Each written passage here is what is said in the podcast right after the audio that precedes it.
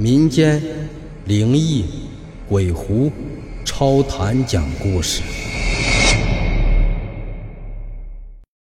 书接上文，一九八九年九月，张明和刘秀秀被分配到市级农机研究所工作，这是他俩提出的请求。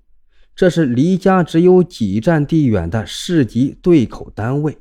很多同学都羡慕他俩能够如愿以偿，只有当事人才知道其中的滋味。刘秀秀知道真相之后，向张明提出了分手。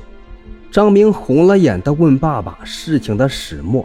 虽然爸爸一再强调自己没有害自己的结义兄长，可是事情的大致经过就是这个样子。没有人相信张爸爸的解释，最后张爸爸只能是一言不发。没成想，十五年前的抉择害了两个有情人，真是作孽呀！到单位报道上班，两个人就像陌生人一样，匆匆的擦肩而过。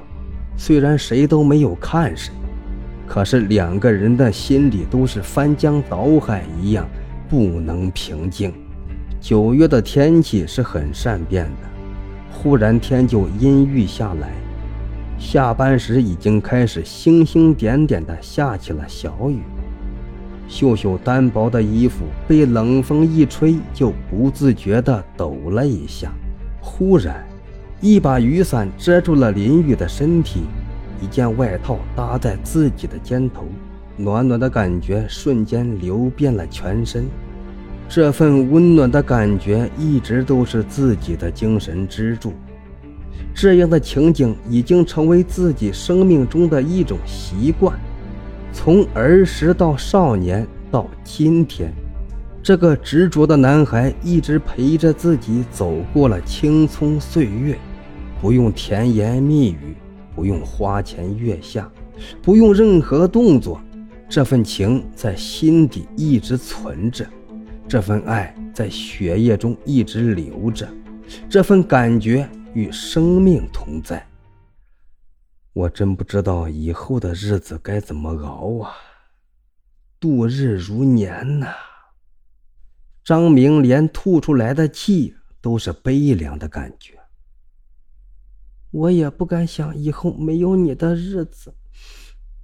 我的心里好乱，秀秀无奈而悲切地说：“接下来的日子里，张家和刘家分别托人给自己的孩子介绍对象，相亲在两个人的生活里成了第一要务，走马观灯似的来一个走一个换一个，两个人谁都没有办法把心再重新交给另一个人。”两家父母使用各种手段威逼利诱，就在一九九零年的六月份，两个人终于有了自己选择的另一半，甚至开始谈婚论嫁。